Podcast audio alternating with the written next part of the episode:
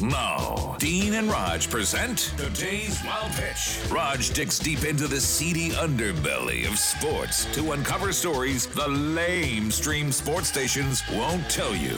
Here's Rog. Former MLB player and now Phillies color analyst John Kruk was broadcasting a game between the Phillies and Cubs, and he had to fill in some dead time because the game was a blowout. So he started looking for places to buy pierogies. Pierogies are a Polish dumpling, and Kruk is hmm. Polish, so he became more interested in them than the actual game.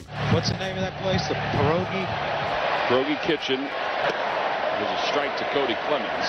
homemade pierogies made by hand from scratch. Hmm. Oh, you can get them frozen and take them home.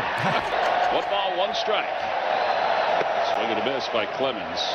Boy, they got fried pickles too. Oh, yum.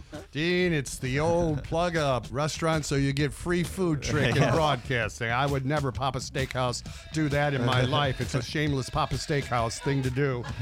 That's today's wild pitch.